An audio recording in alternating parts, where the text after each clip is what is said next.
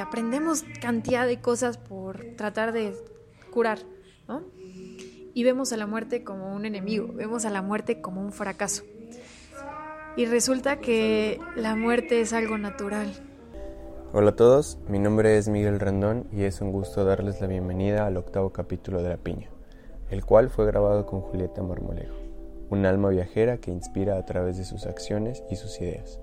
Actualmente, Julieta es egresada de la carrera de médico cirujano y partero y está a la espera de entrar a la residencia de pediatría. Como mencionamos en el capítulo, las pláticas se fueron haciendo cada vez más interesantes y profundas hasta que llegamos a la conclusión de la piña, lo que dio inicio a este proyecto. Espero que disfruten el episodio y como siempre, si tienen algún comentario bueno o malo, saben que es bienvenido. Una disculpa por mi voz, tres días antes de grabar fui a un festival y grité más de lo que debía, pero disfruté muchísimo. Sin más por agregar, que empiece la cumbia. La, la, la, la, la, la, piña, piña, piña, piña. Con Miguel Rendón.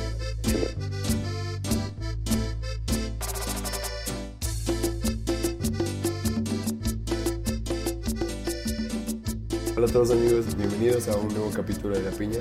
Este capítulo me emociona demasiado porque la invitada del día de hoy es una de las personas más increíbles que conozco, que he conocido en mi vida, eh, una de las personas con las que más he platicado, hecho consciente y cuestionado la vida misma. Eh, Julieta Marmolejo, ¿cómo estás?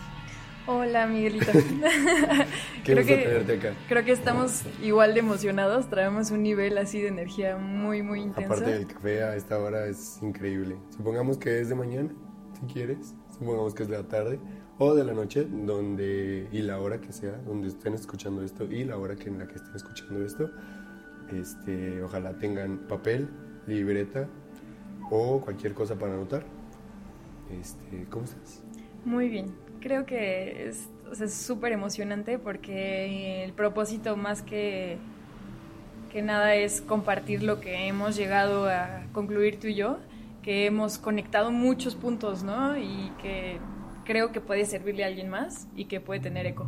Creo que ese es el propósito para mí de estar aquí y de poder compartir contigo, o sea, estas pláticas que ya hemos tenido muchas veces. Creo que lo que están a punto de escuchar, más que ser mm, pues un solo capítulo, van a escuchar muchas conclusiones a las que ya hemos llegado, así como ya lo mencionó esta Julieta. Son varias cosas, varias pláticas, varios temas en los que hemos coincidido y tenido la oportunidad de sacarle jugo, ¿no? Sí, creo que ya viene este capítulo digerido, corregido y aumentado y para que se pueda entender mejor. Creo que esa es la intención. Ok, Julieta, pues me, me gustaría primero empezar por entender un poquito de tu contexto. Digo, agradezco mucho que estés aquí y quiero saber cómo fue tu infancia, qué, qué hobbies tenías en tu infancia, cómo fuiste creciendo para ahorita tener las ideas que más adelante vamos a platicar. Sí, creo que es una historia súper interesante que diré muy pocos detalles porque no es el, el sentido de esta plática. Por lo menos no de que- este capítulo. No de este capítulo, pero sí hay mucho, mucha influencia interesante. Mm, mi mamá es holandesa, mi papá es mexicano del norte y yo nací en Estados Unidos. Finalmente eh, llegué aquí a Morelia y me considero más moreliana que otra cosa. Tengo dos hermanas mayores y tengo un hermano menor. Eh, entre otras historias, eh, me he cambiado muchas veces de ciudad, de casa y hasta de familia. Creo que eso es una parte importante. Eh, mis papás se divorciaron cuando yo tenía 10 años y mi mamá se junta con otra persona, Juan Manuel, que es médico. Entonces yo me encuentro en un punto que tengo una doble, digamos, educación, ¿Figura paterna, doble figura decir? paterna y creo que una diferente educación en cada lado. Entonces creo que mucho el resultado de eso soy- es quien soy, ¿no? Es una, un poco de mezcla, de, un tanto de uno, un tanto de otro, más de uno, menos de o a veces en diferentes situaciones, lo que Sacas- convenga, sacas ¿no? otros. Eh, creo que en cuanto a eso me define la parte de mi papá, eh, que creo que lo más importante es que no nos enseñó a quedarnos quietos, a explorar, Aventura. aventura, a, a la curiosidad, a la valentía, ¿no? Y, y, híjole, creo que es muchas de las cosas que me definen. Y soy un alma inquieta, ¿no? Y siempre quiero hacer algo, siempre quiero buscar cosas, siempre pregunto, siempre quiero saber más y uno creo que de las cosas que nos define incluso a ti y a mí es la versatilidad, ¿no? Y creo que Sí, viene de ahí y que nos ha ayudado a muchas cosas También. Y la parte de Juan Manuel, el esposo de mi mamá, creo que viene mucho la disciplina, ¿no? El enfoque, el trabajo duro, el... el- La constancia. la constancia y estar como mucho en, en, en un punto, ¿no? De, de, de enfoque, de visión y, y de no distracción. Creo que eso es súper importante. Entonces, estas dos cosas en un punto, ahorita están conciliadas, pero en un punto hubo un poco de Mucho rebelión, caos. de mucho caos. Y bueno, sin duda la parte de mi mamá creo que es súper importante. Creo que de ella... Tu mamá es una persona que conoce muchas partes del mundo, tiene una perspectiva muy amplia de muchas culturas, ideas y demás, ¿no? ¿Qué tanto ha afectado también en este Total, totalmente. Mi mamá es una persona con una visión de 180 grados, ¿no? O pues hasta más tal vez. Un gran angular ahí. Este. Porque tiene muchas. Ha vivido muchos tipos de vidas, por así decirlo, y ha experimentado cosas súper diferentes en, en las distintas cosas que se ha, ha hecho, que ha trabajado, y con todo tipo de personas. Entonces creo que esta, esta visión sí te la transmite a mí y a mis hermanos, porque sí te da la posibilidad de ver más allá. Y es una ventaja, es un privilegio tenerlo. Eh, y además creo que lo que más resaltaría mi mamá es su sensibilidad. Es un alma gentil, buena, así, que no le ve así pero a nadie, ¿no? Es, es Y- bien- no sé, ahorita que lo dices, es muy padre darme cuenta como de dónde viene todo. Tu parte, o sea, te admiro completa y, y es bien padre ver que tu enfoque, tu disciplina viene de una parte, tu, tu sentido de aventura viene por parte de tu papá, la disciplina por parte de Juan Manuel, y la parte sensible, la parte empática, humanista viene de tu mamá. O sea, sí, yo, o sea, crecí con dos personas nada más como figuras y tú tuviste la oportunidad de, este, de tres.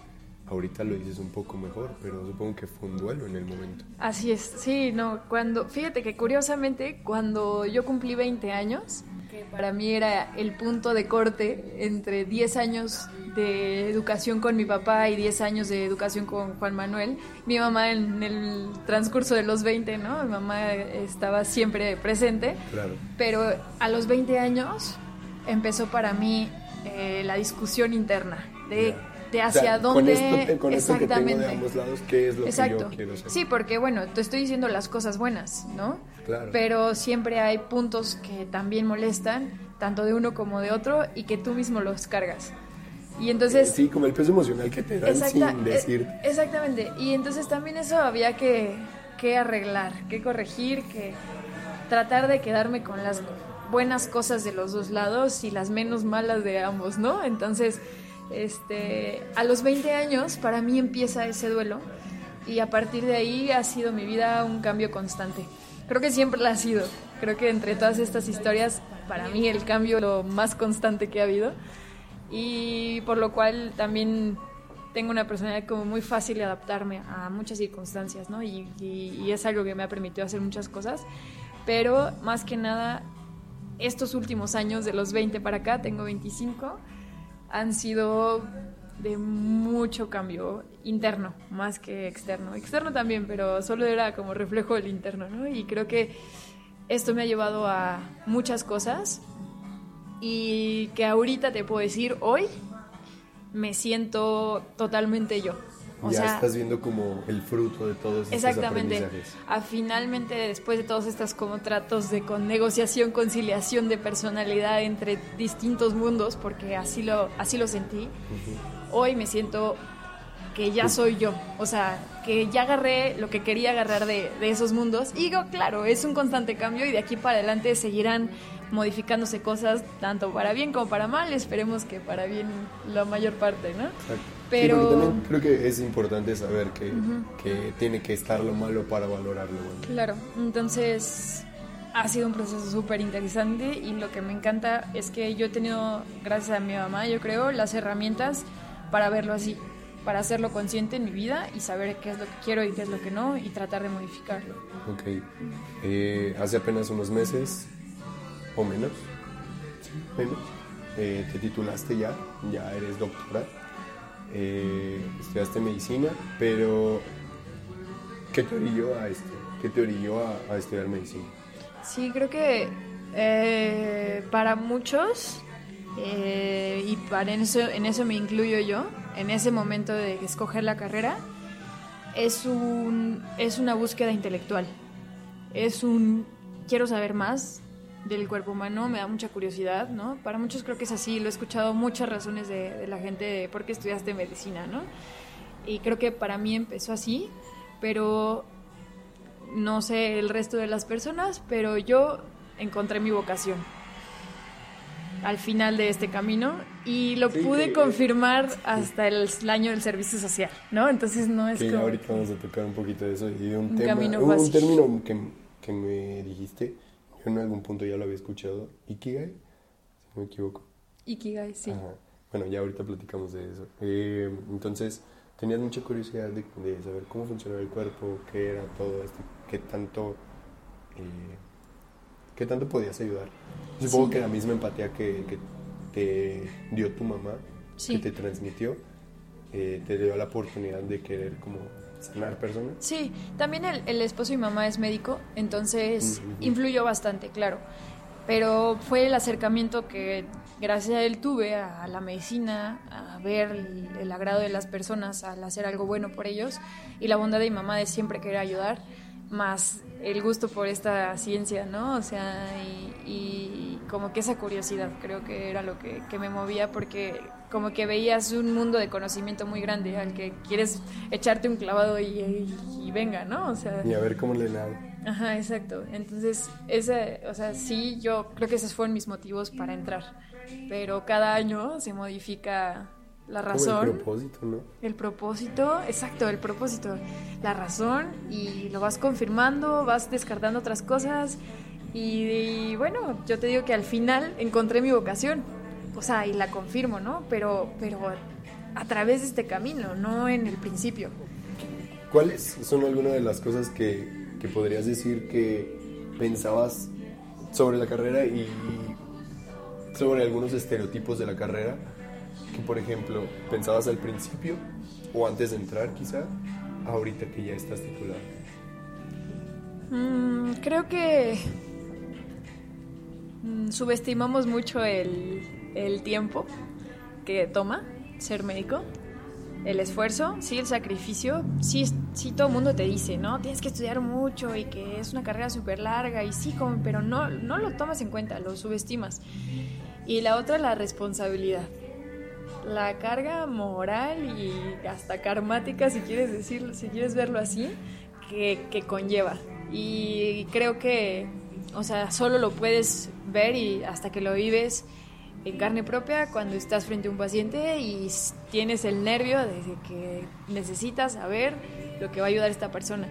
Porque si no es así, ¿no? O sea, por eso las prácticas clínicas son súper importantes, porque si no es así, pues tú puedes leer todos los libros que quieras y saber todo lo que quieras, pero ya cuando te enfrentas a la realidad es otra cosa.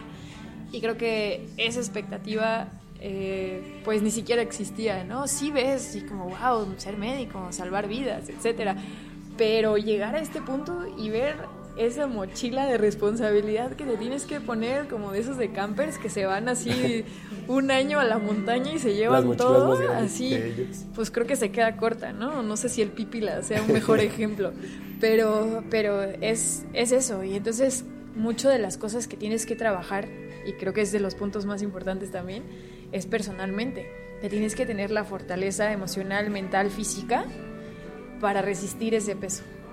Y muchos no están preparados. Y ahí vienen muchas cosas. Creo que ahí son muchas cosas interesantes porque al no estar preparados y al aventurarse, incluso me puedo incluir ahí, al aventurarse en que solo, en solo pensar que es mm, como una carga intelectual, solo vamos a, a ver, vamos a leer, vamos a leer, leer, leer, leer, aprender, aprender, aprender y ya. Pero ¿qué pasa cuando, cuando te enfrentas o estás enfrente de un paciente? ¿Cuál- ¿Cuáles fueron los primeros eh, golpes de realidad que te tocaron cuando tuviste tu primer acercamiento real con alguien, con el dolor y sufrimiento de alguien. Creo que mm, de las primeras cosas que recuerdo es que te sientes como impotente, porque no sabes ni siquiera cómo dirigirte de manera adecuada al paciente. No sabes si te quieres ver muy formal, te quieres ver muy formal y sí, buenas tardes y no sé qué, ¿no? Y este y te ves ridículo. Y, y de las otras cosas que ya fue como un poquito después en el servicio, lloré de impotencia porque no sabía cómo ayudar a esa paciente en ese momento.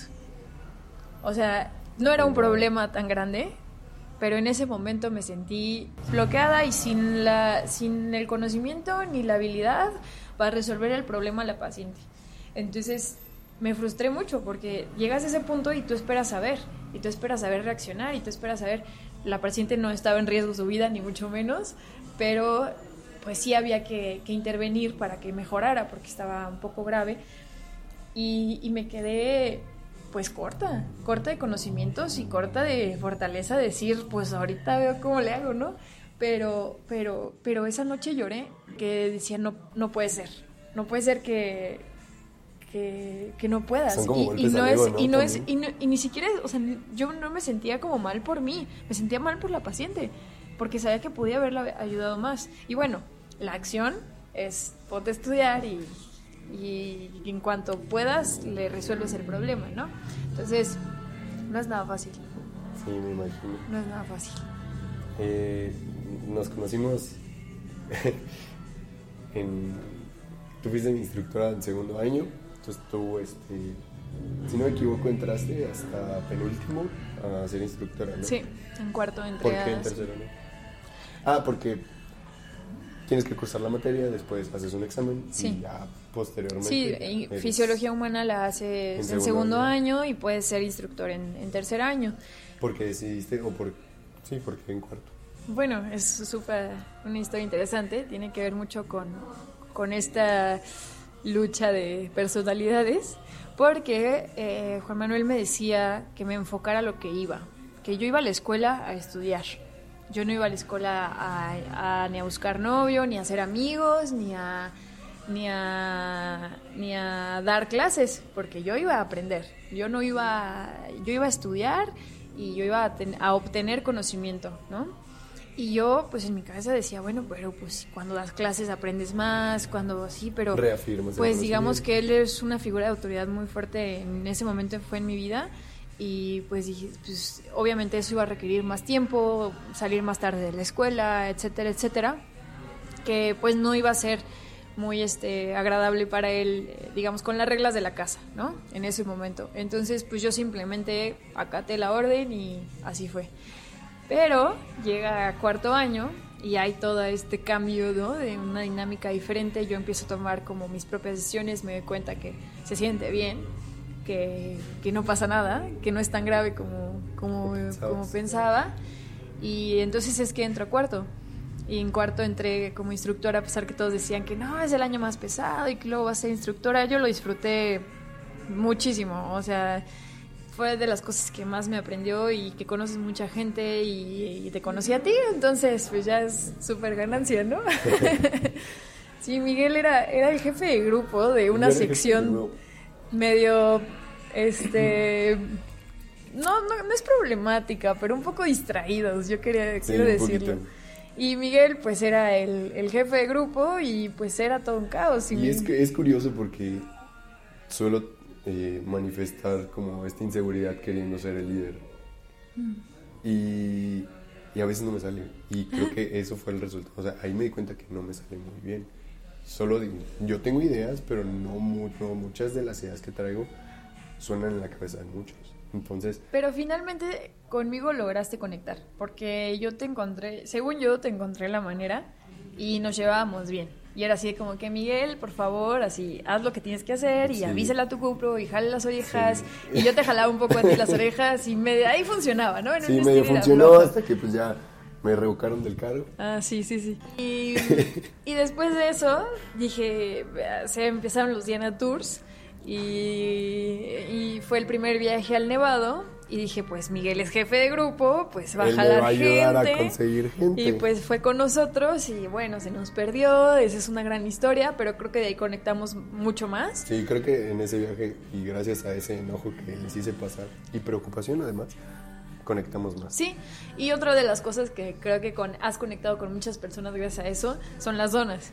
Porque creo que después de las donas fue cuando más nos llevamos, porque todo el mundo te quería ayudar a que a que, que podías vender tus donas y que no estuvieras fue, este fue una etapa increíble. Yo creo que lo voy a tocar en algún otro episodio, pero Sí. sí fue una etapa Entonces, increíble. eh, ahí pues seguimos conectando mucho más. Creo que otro de los puntos es la música, que, que- que hemos compartido bastantes gustos. Y los viajes, y de ahí para adelante ya no nos viajes, hemos soltado. Sí, sí, y hemos, creo que no hemos viajado así como la infinidad de veces, pero siempre han sido como muy específicos y pues muy puntuales los Sí. viajes y las cosas que nos traemos de todo eso, ¿no? Sí, finalmente aquí estamos con yo te considero una de mis mejores amigos porque además eres de las personas con las que más puedo conectar en cosas que con otros no y eso es súper padre. Entonces así nos conocimos y entre todo esto llegamos a las crisis existenciales. Entre todo esto, con, con la amistad y todo, empezamos a, a- eh, como lo mencionaba al principio, los cuestionamientos y se empezaron a hacer un poco más grandes. eh, la confianza también era mayor y de repente yo me encontraba trabajando en Loft y recuerdo esta tarde de octubre, Julieta llegó, tú estabas en el inter- no, servicio. Estaba en el servicio, sí que fue hace casi un año, un poquito Ujú, más de un año. Un poquito más de un año. Entonces, entre tantas crisis, entre tantas.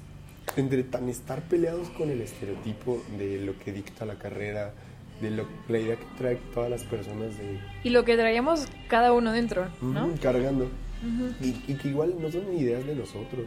No son muchas cosas que igual, patrones que estamos repitiendo que no sabemos de dónde vienen y todo eso. Eh, surgió, estábamos en una plática bastante chida y surgió justamente lo que están escuchando, la idea de la piña. Sí. ¿Cómo fue tu piña? La piña viene de entre crisis existenciales, de entre decisiones que, que creo que lo que puedo decir es que ponían en perspectiva el futuro. O sea, tenías como dos escenarios, ¿no? Para mí así era ese momento, porque yo empecé a dudar de si para mí el camino era hacer una especialidad, desde terminando la carrera, terminando el servicio, si hacer el, el famosísimo ENARM. Eh, o si tomaba un año sabático y iba a, a explorar las cosas que también me apasionan, que pues puede ser para mí la música, el medio ambiente, los proyectos sociales, viajar. Sí, que justamente es una de las cosas en las que más, este, en las que más conectamos con Julieta porque somos seres versátiles Exacto, y así lo definiste hace rato. exacto. Y entonces resulta que tú tenías la misma encrucijada. De hecho, justamente gracias a la de las donas, eh, empecé a tener como este conflicto interno de decir, oye, pero eres, o sea, eres bueno en lo que haces, eres bueno actualmente en medicina, o por lo menos te gusta y le encuentras sentido hacerlo, pero no solo eres bueno ahí, o sea, tu potencial te da para encontrar esa conexión con otras personas, vender y hacer X cosa, ¿no? O sea, no solo eres bueno en una cosa, eres bueno en más. ¿Para dónde le vas a dar? Sí, ¿Cuál va a ser tu camino? exacto. Creo que nos encontramos en ese punto, en el mismo momento, en el mismo lugar. Y, y es que nuestras mentes estaba dividido. Era tomar un camino para abandonar el otro. Y era o medicina o el resto de las cosas. Las aventuras. ¿Por qué? Porque teníamos ese estigma, ese, ese estereotipo de médico de decir es que te tienes que dedicar solo a estudiar y un médico requiere toda tu pasión, toda tu entrega. Y estábamos en eso, o sea que no sabíamos si, si pues solamente tomar uno de esos dos. Y estábamos muy conflictuados. Y intentando discernir de eso, ahí fue donde surgió la piña. Sí, ahí explotó mi cabeza, entonces yo, yo pensando, estaba diciendo, es que, a ver, a ver, a ver, a ver, a ver. En Loft eh, es un lugar como muy cabañesco, muy, muy de bosque, y tienen piñitas, piñas estas de los pinos. Ya he explicado eso un poco. Y entonces volteo y le digo a Julieta, es que la, la vida debería ser como una piña. Entonces agarré esa famosa piña. Dijiste que, que, que la vida debería ser, o para Sí, lo menos o sea, para Lo ti, ideal, lo ideal sería que fuera era que, que cada una de, tus es- de sus escamas, que así se llaman las como tipo hojitas de la piña, Ajá. este, representara todas las cosas que te interesan o en aquello a lo que quieres ser bueno o quieres dedicar tu tiempo o quieres tu pasión, que formaba parte de un todo para que estuviera completa, ¿no? La vida era tu piña, pero Exacto. cada quien tendría que descubrirla y cada quien tendría que hacerse el espacio interno para decir, ok, me gusta esto, pero también sé hacer esto y reconocernos como seres multipotenciales. O sea, porque así, Exactamente. empeza- así empezamos como Sí. células. O sea, somos células totipotenciales. Sí, sí, ahí, sí. ahí es poquillo de medicina. No, está súper, está súper. Muy básico, pero, pero es más o menos así. Bueno, y ahora que buscando la, la definición de la piña, a ver si tenía otro nombre científico o algo para que no se confundiera con la fruta piña, resulta que me encuentro que ya sabía un poco, pero como que no lo tenía muy presente, que las piñas son donde se alojan las semillas de los pinos o de las coníferas. Entonces esto así recientemente que lo, que lo vi dije, no manches, solo Hace toma, solo toma más sentido, porque entonces cada una de sus escamas representa una posibilidad De, de que crezca nueva, algo de- nuevo. Ajá, Increíble. Entonces, solo mi cabeza así, como que todo se conecta, ¿no? Y entonces así fue co- como tomamos el reto, porque lo llamamos en ese momento como un reto, que la vida la dedicáramos cada una en su momento y algo a algo importante y tomara la medicina, que en este caso pues es nuestra carrera, solo como una de las escamas y no como la piña entera. Sí, porque volvemos a lo mismo. Se tiene como este estigma, este estereotipo de que si solo eres médico, solo vas a ser médico, pero volvemos a lo mismo. Las personas tienen múltiples talentos, múltiples pasiones y múltiples gustos por la vida. Exacto. Y, y, bueno, para nosotros tomó sentido en ese momento porque entonces estos caminos que parecían dividirse tomaron uno solo. Así es. Y yo me acuerdo de decirte ese día, es que ahora entonces es un solo camino, es más grande, pero es más colorido y es más bonito. Sí, y me mandaste una foto. Y te mandé una Sí, foto claro, de algo que me recordaba eso. Y, y entonces nos dio mucha tranquilidad. Sabíamos que iba a ser difícil y, y lo sigue siendo. Y, es siendo, difícil y, así es, será. es muy difícil encontrar como esas escamitas. Pero en- exacto, y, y- y a veces son unas chiquitas, otras que te van a tomar más tiempo, otras que... Pero, Que pero creo que tiene incluso. mucho con esto que de ver con la curiosidad y de querer ser mejores personas. No, no ser mejores que alguien, porque siempre habrá alguien más, pero ser mejores con lo que tienes, en lo que eres y, y todos los días hacer algo para ser más completo, a desarrollarte más, o sea, tener más de dónde, ¿no? O sea, de dónde platicar. Tener más herramientas exacto. para conectar. Exactamente. Creo que, creo que una de las cosas que leí recientemente es que el significado de la vida se le dan las relaciones humanas. Porque ahí es donde encontramos, o sea, las cosas importantes. La- la- lo que le da así ese sabor, ese sentido, viene con las relaciones humanas. Entonces, creo que solo este punto es que puedes conectar con, con más personas en, en este, con la piña. Ahí tengo una llena pregunta de media, colores. media, mm, no me atrevería a decir tonta, pero un poquito eh, X. Venga. Eh, ¿Crees que las personas conectamos más con el dolor o con la felicidad? ¿Con lo bueno o con lo malo? Yo creo que con personas de, conectas de diferentes maneras. Eh, creo que sería más importante estar conscientes de cómo conectamos con la gente. Más que, más que decidirlo, solo se da. Muchas veces conectas con personas que, que hacen, que son, tienen, o sea, tienen algo mal que conecta contigo porque tú también lo tienes. Y solo, pues desafortunadamente, cuando te juntas con ese tipo de personas, solo crece lo malo. A veces no, a veces igual se, se inhibe y salen cosas buenas, pero es difícil decir que solo es una cosa, porque... Y es difícil estar conscientes desde el principio. Sí, qué vas a creo que mucho es en puedes retrospectiva. Ajá. Hace Yo creo poco- que ese es el problema de los humanos, ¿no? que, que aprendemos para atrás, pero tenemos que decidir para adelante. Exacto. Hace poco escribí algo sobre eso porque estaba con un poco de ansiedad sobre muchas cosas que pasaban en mi vida. Y ya cuando llega el punto en que puedo ver para atrás todo lo que sucedió, digo, no manches, o sea, como que aprendo. Y, y ahí y, y escribí algo así que decía, ¿por qué solo aprendemos en retrospectiva? ¿Por qué no aprendemos en este momento que lo estamos viviendo? dije, bueno, tal vez porque el presente es solo para vivirlo. Wow, wow. Entonces, o sea, ni modo, ¿no?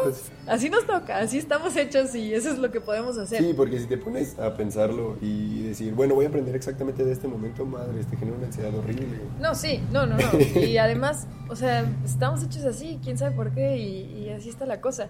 Es como si quieres este aprender de, de, eh, alguien más, es, o sea, lo, lo aprendes más cuando lo vives en carne propia, ¿no?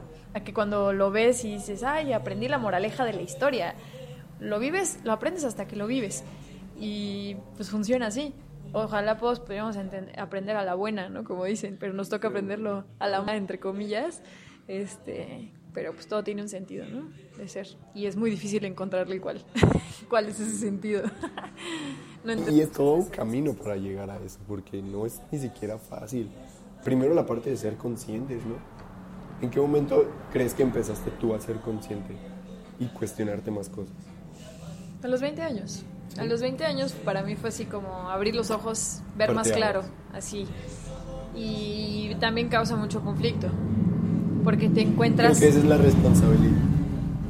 Creo que esa es la responsabilidad de la conciencia. Exacto, te encuentras entre decir, ya me di cuenta, ¿qué voy a hacer al respecto?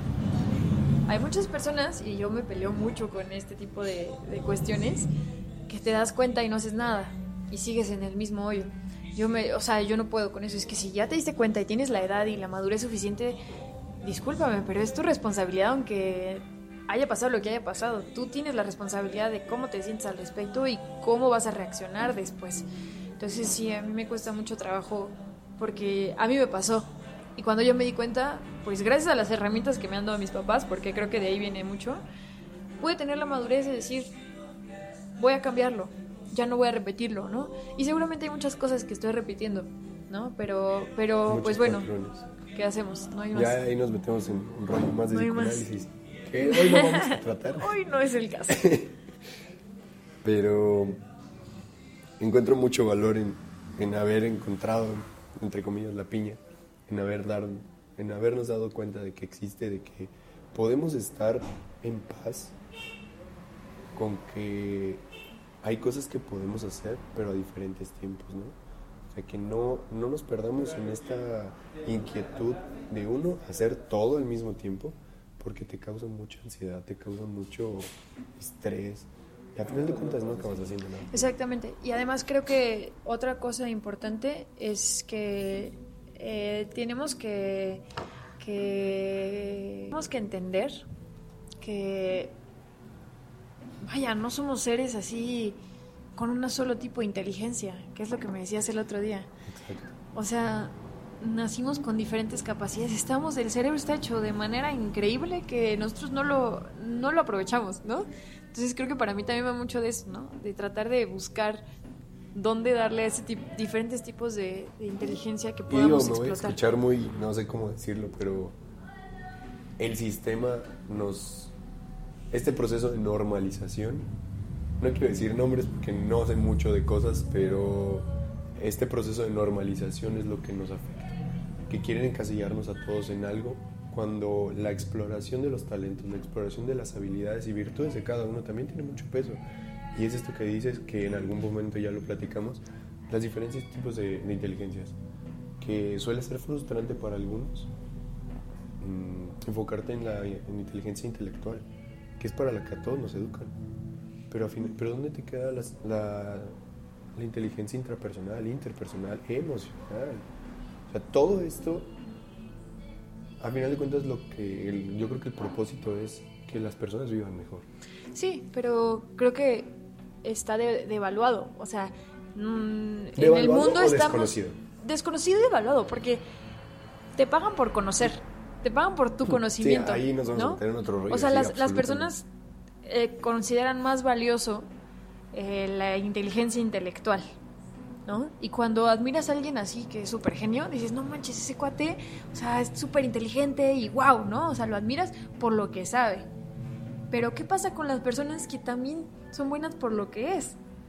Por cómo se relaciona con las personas, por cómo uno- habla, por, sí, claro. por cómo, cómo resuelve Conecta, problemas, cómo cómo conecta. ¿Y cómo previene? Pa- Para mí tiene mucho peso, mucho más peso alguien que previene problemas, alguien que resuelve. Exactamente. Entonces, eso a eso me refiero que está devaluado, porque ahorita ya están cambiando un poco las cosas. Yo veo un poco diferente el A mí me escenario. encanta cómo están cambiando todas Sí. las cosas. Cómo Sí. hay esa apertura de... Se, le, se está dando mucho valor a esta parte sentimental también, a esta parte artística, creativa. También cada vez yo siento que tiene un cabida, ¿no? Más en esta parte. Sí, hay más Entonces, espacio para eso. Otro de los puntos que queríamos tocar va mucho en relación con esto, son los estereotipos del médico. Que a mí me encanta ponerte de ejemplo, porque creo que eres de las personas que conozco más cercanas que ha sufrido esa, ese estigma. Y Sí. por los que no sabían de Miguel antes, eh, Miguel cuando yo lo conocí y muchos años después se dejó el pelo largo Ah, y lo tenía como al hombro.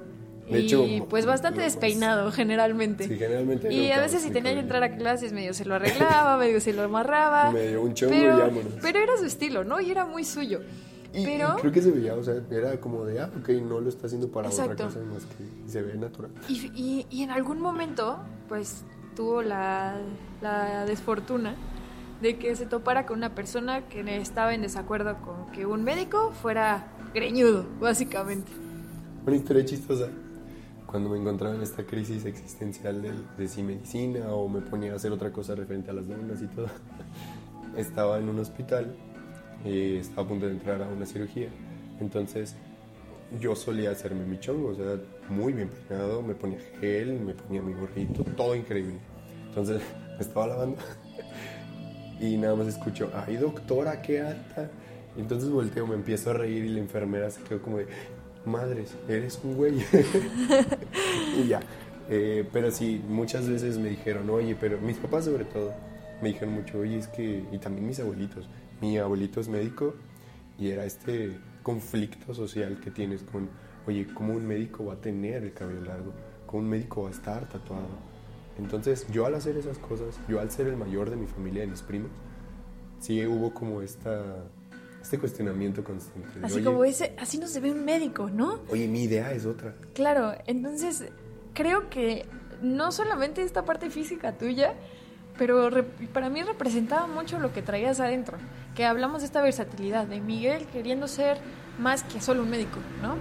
Y yo me encontraba en eso, o sea, yo no, desafortunadamente no he tenido nada de ese tipo de, de situaciones, eh, no más bien, afortunadamente no he tenido ese tipo, este tipo de situaciones.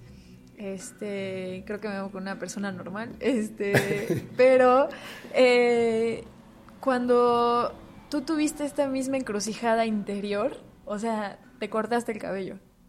No sé si coincidió mucho, tal vez unos momentos antes, unos momentos después.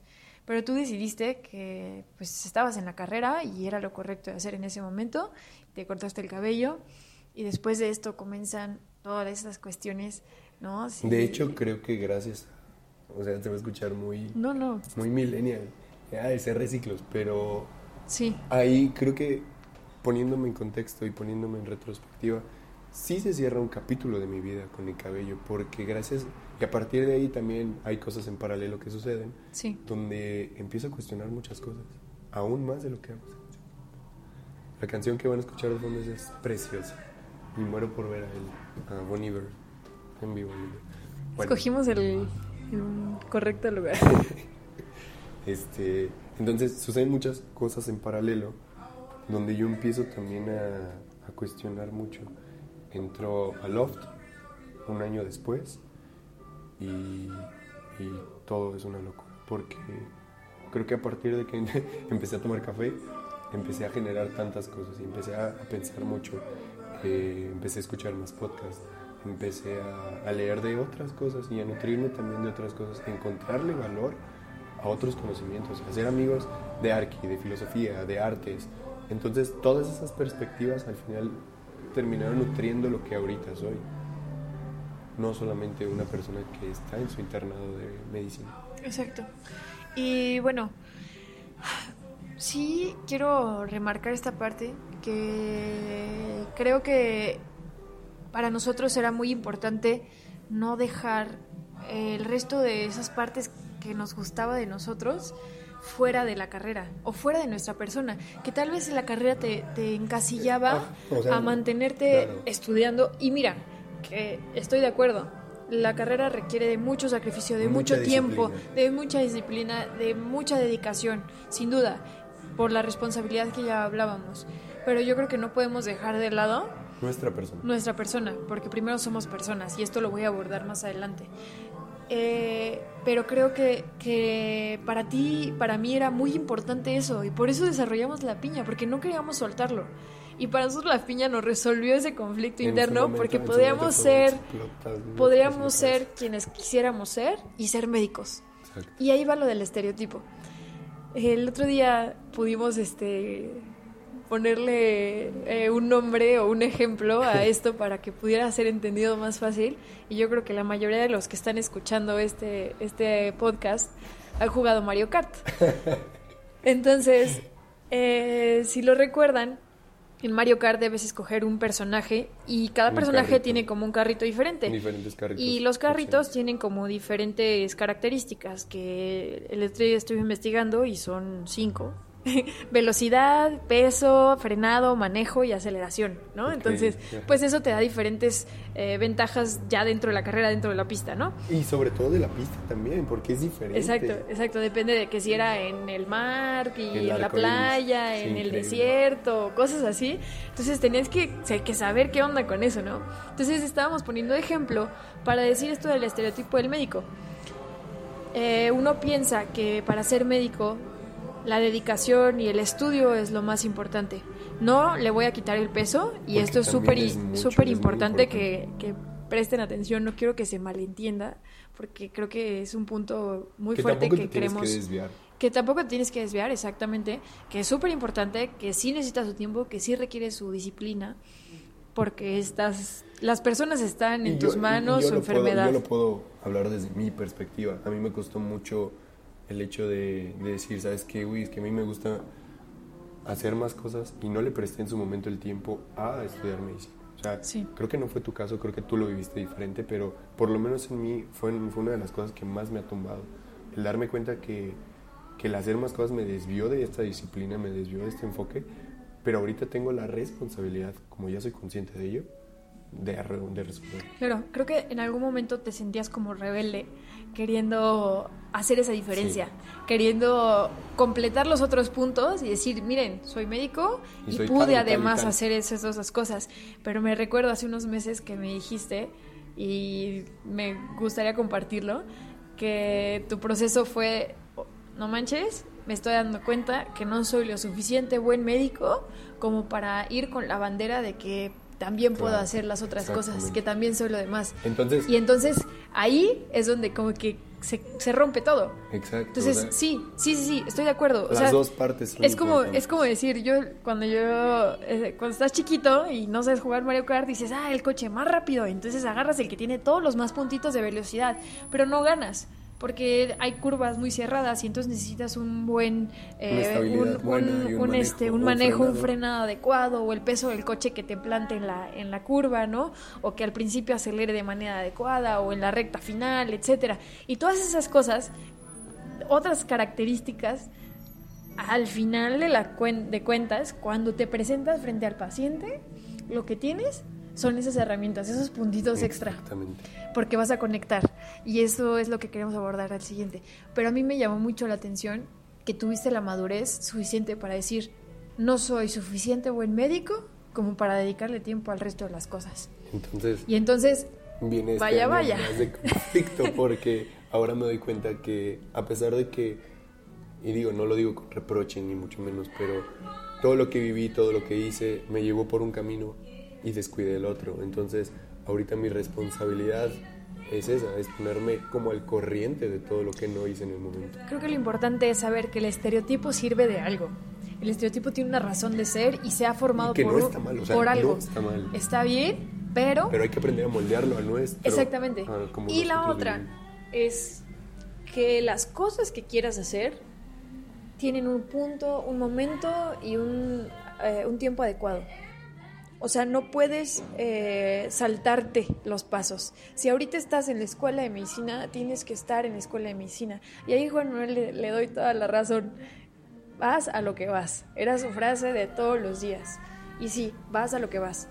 Y el tiempo libre lo dedicas a formarte como persona, a nutrirte de todas estas es cosas. claro.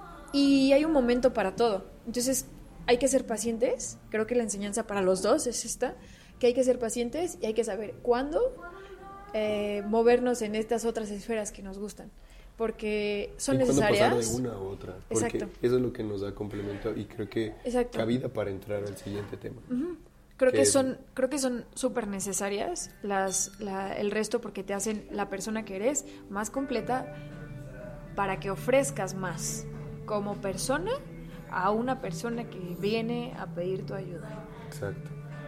Y, y aquí entramos en el tema de, de cómo conectar con otras personas, cómo, cómo saber que alguien está mal más allá de los signos y síntomas que tiene. Sí.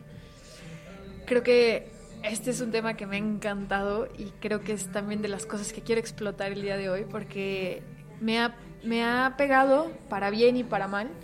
Eh, me ha pegado eh, eh, en el dolor de los pacientes, de ver cómo lo experimentan y en el propio, ¿no?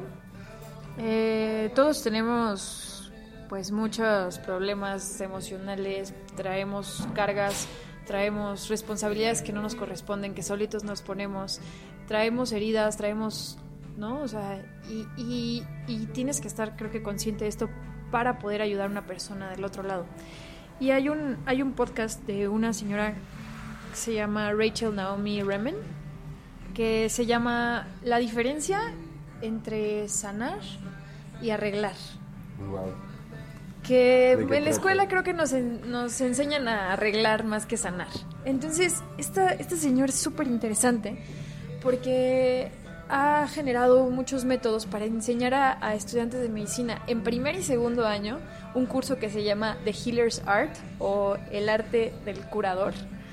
eh, para sensibilizar a los, a los, a los próximos médicos, que ah, nos haría mucha falta en este lado de Michoacán. Sí, demasiado. Este, ella dice que la medicina es un camino espiritual porque tiene muchas características como los tienen las personas que buscan este tipo de caminos, ¿no?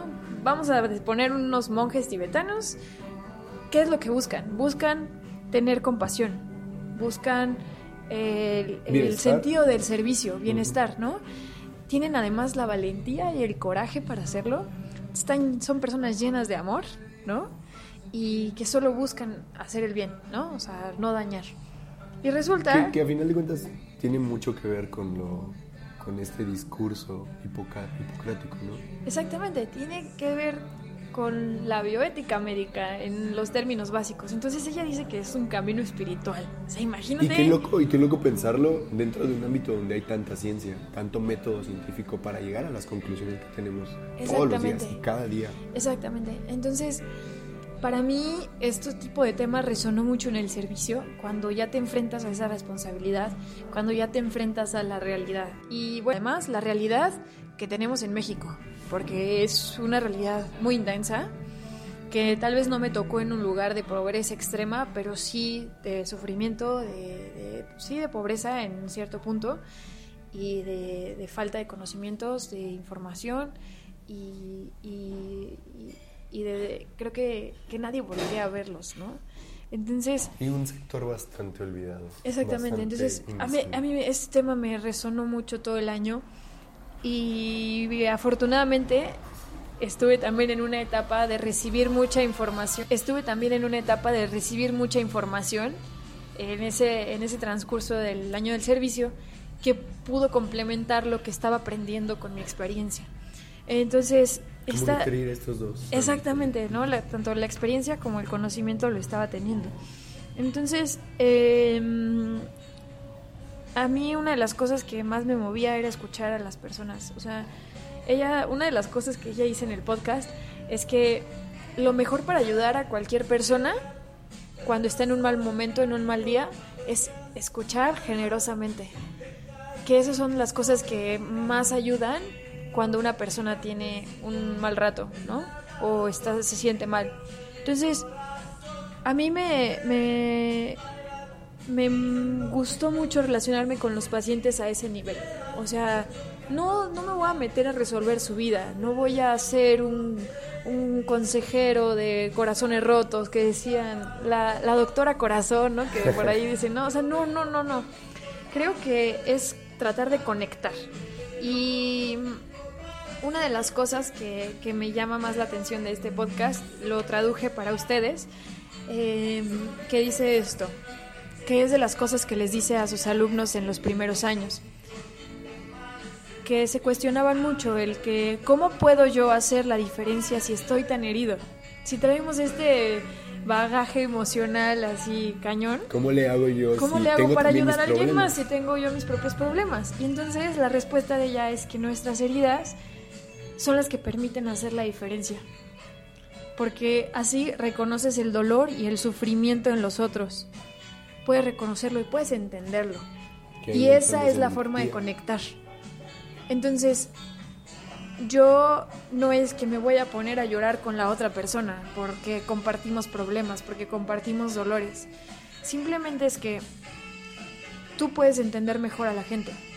Y de- desde esta perspectiva, desde este escenario. Y aquí viene lo que decíamos, lo que te trataba de decir, que tienes que conectar de persona a persona, no como médico-paciente. Sí, te hablo mucho de la relación médico-paciente y todas las cosas que tienes Sí, que hacer para poder, este, eh, ta, ta, ta, ta, ta, ¿no? eso, Pero a mí me llama mucho la atención, que es algo de los estereotipos del médico que no me gustan, es que nos ponemos una bata y estamos sentados de un lado del escritorio.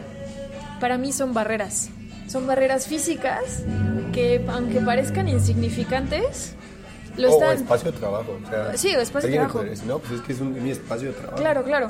Pero, pero entonces ya no quieres conectar. Nada más quieres que las cosas se pongan sobre la mesa y que ahí están. Pero no. Y tú ponerte en una postura de saber. Esa- exactamente, la postura de saber. ¿Cuántos así, el, eh, pues todo el rollo que traían de los memes de la bata de medicina?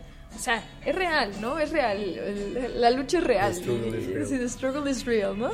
Pero, o sea, ¿cuántos no se sienten así con un orgullo empedernido de tengo mi bata puesta y soy el doctor? Y es como ¿No? un, un título. no te subiste a tres escalones y la bata te respalda, ¿no?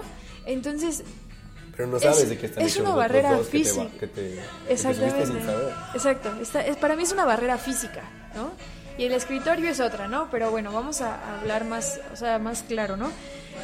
Para mí creo que eh, es importante saber de dónde viene la profesión médica. La profesión médica antropológicamente, alguna vez leí un artículo de la función social del médico, que fue como nació, desde que éramos nómadas y más atrás, cuando alguien se lastimaba, había una persona que quería ayudar a esta otra. Era como para que todos estuviéramos mejor. Y esta persona fue desarrollando habilidades de curar, de ayudar a las otras personas. Y así fue desarrollándose. Tenemos a los cirujanos barberos y así hasta que se llegó a especializar de tal manera al punto en donde estamos, ¿no? Pero es una función social. O sea, estamos para ayudar, porque creo que el conocimiento que adquirimos es más que elevarte a tres escalones, a un pedestal, a donde quieras, es una responsabilidad. Que era lo que te. Una de las preguntas más fuertes que te hice antes de irme al internado. ¿Cuántas personas crees que, sea por vocación, sea por este amor a ayudar, y cuántas personas entran por el estigma, por el ego? Sí, creo que coincidíamos que más del 90% eh, entra por esta pose, por el ego y por lo que Y- y- quieren ser como Doctor House, y digo, no está mal, pero- Puede ser que en el camino encuentren algo El diferente. problema creo que no es consciente, o sea, no es una decisión consciente. Exacto, exacto. Y bueno, los 18 años estamos muy mensos para poder tomar esa decisión. Definitivamente habría, debería haber como un punto in between porque está muy cañón. Pero bueno, entonces, por esto la necesidad mía y tuya de compartir esto, porque vemos una carencia de empatía. Porque te está pasando que el conocimiento se te está subiendo a otro lado que no es. Y el punto es que el conocimiento es pura, mera responsabilidad. responsabilidad para Por lo tanto, alguien más, no para este conocimiento te, te da una obligación muy fuerte, ¿no? Que es ayudar a alguien más. Porque además, yo creo que la mayoría de las personas están muy lastimadas por su entorno y por su circunstancia. Y su pasado. Y, y, pues bueno, tú hablas de las personas que conoces, pero imagínate en esta situación de pobreza, de machismo, de violencia, ¿no? De abandono, de hambre, de todo esto, ¿cuánto no lastimado traen las personas su corazoncito, ¿no? Por así Claro, decirlo. Y llegan a tu consulta y los maltratas. Tengo Les, les echas en cara como todo lo malo. todo lo malo. Y, y sabes qué? Que tengo tantas historias que incluso me gustaría compartir una de las que me voló a la cabeza. Eh, una chica fue mi primer paciente en el servicio y lo acuerdo súper bien por esto. Eh, tuvo un, eh, un embarazo embriónico, o sea que tuvo un embarazo y no No se desarrolló el embrión. Y pues tuvo, tuvieron que hacerle un legrado y estaba triste porque, curiosamente, yo permití que me contara su historia. Yo dejé que hablara y le dije, ¿cómo te sientes? ¿No? Yo ya traía todo un poquito de esto ya practicado, ¿no? Y tratar de desarrollarlo y con ella dije, bueno, ¿y cómo te sientes? ¿No? Porque pues un aborto no es como que cualquier cosa, ¿no? Es algo de las cosas que más pegan a la gente, a las mujeres. Y Digo que ahí podríamos meternos en un tema social que Sí. ahorita se está viviendo. en No, México, no nos vamos a meter pero no por nos ahí. vamos a meter ahorita. Entonces, eh, esta chica me contaba que ella ya tenía dos hijas en otro matrimonio, se acaba de juntar con esta persona con la que era muy feliz.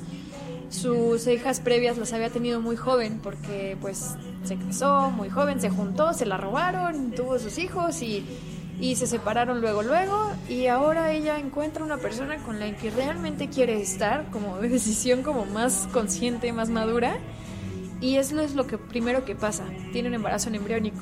Y entonces mi consejo fue cuídate los próximos meses e intenta, ponte en las mejores condiciones e intenta embarazarte después de seis meses. Dije, tu cuerpo se va a recuperar, das tiempo a mejorar las condiciones y puedes tener un embarazo, ¿no? Ese fue mi consejo. Resulta que pasan los meses, todo bien con ella y yo me voy de vacaciones y llega una doctora a suplirme. Y resulta que pues ella es una doctora cubre vacaciones y que está pues muy acostumbrada a atender muchas personas y en, en un poco tiempo y pues no Como lo es le va en a el dedicar. sector público, Claro, porque- y como se atiende la mayoría de las personas, ¿no? Y pues bueno, no quiero justificarla porque no está bien lo que hizo. Llega la paciente para decirle que estaba embarazada mientras estaba de vacaciones. ¿Y qué pasa? Que esta doctora le dice, estás obesa, ¿para qué te embarazas si ya tuviste tus hijos hace mucho tiempo? ¿Para qué tienes más hijos? Este, tienes, tuviste un aborto el año pasado, porque pasó un año casi de, de que se embarazó. Y este, y resulta que, que todo le, le encaró, la trató mal, fue un maltrato, ¿no? Pues regreso de vacaciones y yo me entero que sucedió esto, que la señora estaba muy molesta por lo que había sucedido y que no iba a volver a la consulta. Y entonces yo tuve un poquito de confianza porque nos conocíamos y dije, ya vas a ver que yo estaba de vacaciones y iba a volver. Dicho y hecho, volvió. Contándome esto, contándome que la habían maltratado y que esa no era la manera de, de dirigirse. Dice, ella me dijo, yo no tengo educación. Dice, pero eso no se hace. Dice, y por lo mismo que yo no tengo educación, yo no le quise responder porque ella fue muy grosera conmigo. Y O ahí sea- es donde dices, ¿quién tiene la educación? Exactamente. O sea, entonces, ¿quién ¿quién tiene el tiene conocimiento y quién la está regando, no? Y entonces yo, pues como que hasta me disculpé, como porque había pasado de- eso. E incluso muchas de sus molestias tenían que ver a partir de que tuve esa consulta. Ella me decía, no, es que me he sentido con náuseas y que así, que no se sentía así previamente. Entonces mucho, pues obviamente tiene que ver por ahí el asunto, ¿no? Parte y entonces, pues yo empiezo a platicar con ella y como que ya más tranquilizarla, la reviso, todo en orden, etcétera, platico con ella sobre su embarazo, las indicaciones generales y todo. Y era un embarazo de alto riesgo y le, y le explico, ¿no? O sea, le digo, "Ah, su embarazo es de alto riesgo por esto, por esto, por esto. Y me dice, bueno, doctora, ¿y eso de alto riesgo, pues, qué implica, no? Ella tuvo la confianza entonces de participar en esta responsabilidad. Y entonces resulta que yo le digo, ah, pues qué bueno que lo preguntas, porque Porque eh, te puede esto, suceder esto, esto, esto te puede suceder lo otro y esto. La siguiente pregunta que me hizo, me quedé yo anonadada, me dijo, doctora, y entonces, este, ¿qué tengo que hacer yo para que eso no suceda? Y yo así, wow, tú quieres que todos los pacientes sean así. Es una señora de treinta y tantos años que tuvo solo educación secundaria y el resto de su vida igual de traumática como la mayoría, ¿no?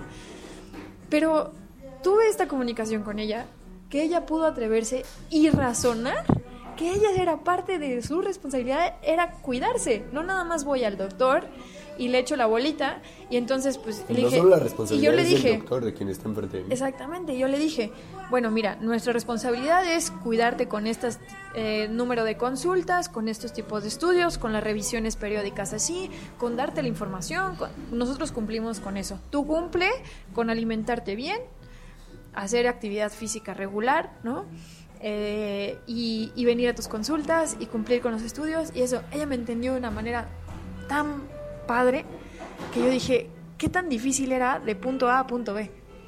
Solo eras 5 o 10 minutos más de tiempo para poder escuchar la historia detrás de, de- de- de lo que la persona se te está presentando como carátula, ¿no? Un expediente. Exactamente. veces Y entonces, pues, wow, ¿no? O sea, yo quedé genial. Yo dije, esta es la consulta ideal, ¿no? Pero pues no hay todo ese tipo de pacientes. Entonces, yo creo que cuando una persona enferma llega a ti, llega vulnerable, ¿no? Llega dolorida o puede llegar hasta incómoda, ¿no? Tal vez no sea un mal grande y solo es incomodidad. Y pues hablando de esto, ¿no? De que los conocimientos es lo único que te dan es la responsabilidad de que tienes que ayudar de una manera u otra. Entonces, para mí esa es la empatía. Es que saber que tu conocimiento es una responsabilidad, que la persona que está enfrente de ti no vino porque se le dio la gana. Algo que... Vino porque algo, algo está mal en su vida y piensa que tú puedes ayudarlo. Entonces tú tienes que encontrar la manera de ver y de conectar con eso. Y de Claro. poder entender, de no juzgar. Porque no sabemos qué historias hay detrás. No sabemos qué, qué, qué está cargando esa persona y qué está proyectando en ti. Entonces tú Ay. necesitas ayudar a como dé lugar. Algo que me encantó que me platicabas hace unos días, que también platicábamos, eh, que te decían, puedes estar en el peor día de la vida de alguien. ¿Qué vas a hacer al respecto? Exactamente. O sea, tener esa conciencia, porque claro, todos tenemos problemas y nuestra cabeza puede estar llena de cosas, pero esa responsabilidad misma es que tienes una persona delante, no es un coche que estás ahí eh, intentando arreglar, no es una computadora que te está fallando, ¿no? Claro. Es una persona que tiene igual sentimientos y que no sabe su background, no sabe su circunstancia y, y- y entonces, sí, o sea, hablamos de, de otros temas, pero el, o sea, eso, ¿no? Vas a estar en el probable peor día de la vida de alguien. ¿Cómo te presentas para ese día? ¿Cómo vas a estar preparado para eso? Física, mental, emocionalmente, conocimientos. O sea, si estás listo para enfrentarlo y poder resolver su problema. Si estás listo para agarrar esa Que es responsabilidad lo y que me ha enfrentarla. mucho en el internado. O sea, llegan las personas a urgencias y de repente. Que llegan a urgencias y de repente es como, "Ay, güey, ¿qué hago? ¿Qué voy a hacer? ¿Qué sigue? Esa Claro. can- Esa, canción también es buenísima, amigos. Les recomiendo Vicente García. Es increíble. Ya sé, me encanta la de me encanta la de Carmesí. Es tan dulce, es tan así, tan la de Dulcito corazón. de coco, la de dulcito de coco. Dulcito también, de coco, está Y muy también hay una que se llama tropical. Y Arrecife, increíble. Muy bien, Este, la comercial. que están escuchando ahorita se llama Te Soñé de su primer disco. y basta de publicidad para Vicente García. Ojalá vengas a México algún día, maldito. Please. Este. Y ya. eh, Entonces, ¿qué? Sí, o sea, es cómo te presentas y cómo estás listo para ese momento, ¿no? Entonces, por eso es una responsabilidad muy grande. Exacto. Pero aquí entra el que quieres ser mejor médico y eso está súper sabido, tienes que ser mejor persona. Claro. ¿Cómo vas a cultivar eso? ¿Cómo necesitas saber cómo conectar con todo tipo de personas? Y eso eso te va te lo dicen en la escuela. Eh, no, nadie. Y entonces eso te va a tomar, te va a requerir que experimentes muchas cosas diferentes en la vida y no muchos tienen esa oportunidad. Entonces, quien no las tengan de que las circunstancias los lleven a vivir ese tipo de cosas, búsquenlas, busquen aprender más, busquen conversaciones con gente diferente, con gente interesante. Y este es el sentido del podcast, ¿no? Entonces aquí estamos tratando de que nuestros consejos que nos sirven les ayuden también. Y consejos porque ya lo hemos vivido desde la perspectiva, por lo menos yo lo puedo decir, desde ver el lado malo del aprendizaje. O sea, todo lo que te lleva, todo lo malo que te que conlleva aprender una lección. Sí. Sí, tiene un costo, ¿no? También. Y creo que eso es lo que le da sentido, porque si solo tuviéramos todo lo bueno de madrazo, no lo valorarías. Aprendemos con esta, con esta parte de contraste en la vida. Gracias a este contraste y esta armonía, sabemos que, no me voy a meter en el concepto de bien y mal, pero sabemos que es mejor para nosotros y eso para los, los pacientes. ¿no? Exactamente. En este caso, en este lado de... Sí. Hablábamos de la Caramba. empatía y como todo, también la empatía tiene un límite. Y eso es algo que solo se aprende con el tiempo y con la experiencia. Les digo que la empatía en exceso tiene un costo. Te, te pasa la factura, ¿no? Y es que tú durante las noches no puedes descansar porque estás pensando en los pacientes. Porque sí, quieres ayudarle y todo lo que quieras. ¿Cuántas veces te pasó que hacías tuyo un problema de empatía? Porque Todo el tiempo, no sé, no amigo. sé, o sea, puede haber personas que les sea muy fácil desprenderse de esta parte personal y decir, ok, los pacientes que vi son su problema, entiendo que no son míos, pero supongo que esta parte emocional de conectar tan fácil con las personas, ese es tu costo. Sí, sí, mira, yo creo que como todo tiene un límite y el límite va en dos partes, el límite personal y el límite práctico, por así decirlo. El límite personal es hasta donde tu tranquilidad esté. Está padrísimo preocuparte por alguien, pa- padrísimo. O sea, imagínate que llegues al doctor, te sientas y después de platicar y quieres este, empezar a decirle sobre el tratamiento, le dices, lo tomas de la mano, te acercas al paciente y le dices, me preocupas y te quiero ayudar. Madre. ¿Qué pasa si le dices eso a un paciente? Si tú como paciente recibes eso, no manches, sientes así como que ok. masajito en las coronarias, ¿no? o sea, es eso, o sea, está bien, ¿no? Pero se ve el paciente, te va a dejar una huella, ¿no? Te va a dejar un aprendizaje tanto intelectual como emocional, personal, etcétera. Pero si esto perturba tu tranquilidad y está gastando más tu tiempo que lo que debería, no sé decirte cuál es el punto en que debería, pero también ese es el costo, ¿no? Yo me despertaba en las noches pensando que las embarazadas iban a llegar complicadas y que iba a llegar un paciente que estaba mal en el día y que me iban a venir a tocar en la noche y que yo estaba preocupada por él y que don Juanito, ¿qué va a pasar con el señor? Y este, ay, y si le hubiera hecho esto y si le hubiera hecho lo otro. A veces esa responsabilidad, o sea, ese es el peso de la responsabilidad. Pero tienes que vivirlo. Tienes que vivirlo para decir hasta dónde tú lo permites. Exacto, y ese es el no límite de la que- empatía que personal. puedan definir. Exactamente, no te puedo decir, La empatía no es una fórmula. es muy subjetivo. Exacto, no es una fórmula, eso es súper importante. Y creo que todo esto de las relaciones humanas, de lo que venimos hablando, es muy subjetivo. No puedes poner un límite Claro. para todos. Claro, pero creo que una de las cosas que, que es importante remarcar y por lo cual a mí se me hace súper eh, relevante hablar en ese momento de la empatía, el humanismo en medicina, es porque vemos una falta de... Una carencia muy ¿Y importante. por qué? O sea, yo le trataba de analizar por qué la gente trata mal a los pacientes. ¿Por qué, eh, ¿por qué no mis- los tratan de entender? ¿Por- Uno de mis conflictos más grandes creo que es al momento de ver el comportamiento del personal de la salud y voy a generalizar, me voy a permitir generalizar, porque alguien en el sector público, o sea, la diferencia en el trato del sector público y en el sector privado. El dinero te da, te puede dar la empatía, te permite ser empático gracias a que te están pagando. Güey, no mames. Sí, Ese es y uno de mis más grandes algo, conflictos. algo leí hace unos días al respecto de esto, que un señor médico de 84 años decía que la medicina siempre debe ser más propósito que, que ¿cómo se llama en español? Es, es que decía, it's better pro- purpose than profit. O sea, es mejor que tengas propósito Que- que ganancia, ¿no? O sea, la económica. en- recompensa. La recompensa, ¿no? Pues sí, recompensa física. Exactamente, material. entonces es una, es, un, es una carrera de vocación de servicio. Entonces, sí, tienes que comer, estoy de acuerdo, tienes que vivir de eso, sí, te puedes dar tus lujos, claro, sí, pero haz bien tu trabajo, Ayuda, Conecta. bien, donde sea que estés, donde sea que estés. Bueno, entonces, ¿qué pasa? ¿Que, que ¿Por qué no...? Adáptate con los recursos que tienes. Exacto. Haz lo mejor con lo que tienes. ¿Qué pasa con los pacientes que, que sufren mucho de este maltrato médico? Que ahorita está como que, híjole, con todo, ¿no? Que le salen los videos, que el médico le responde al paciente que no me atendieron en el seguro y que no sé qué. ¿Qué está pasando? Creo que mucho tiene que ver con los tipos de pacientes que estamos enfrentando cada vez. Pero, ¿por qué los médicos? Porque se frustran. Porque nadie les dijo que lo intenten.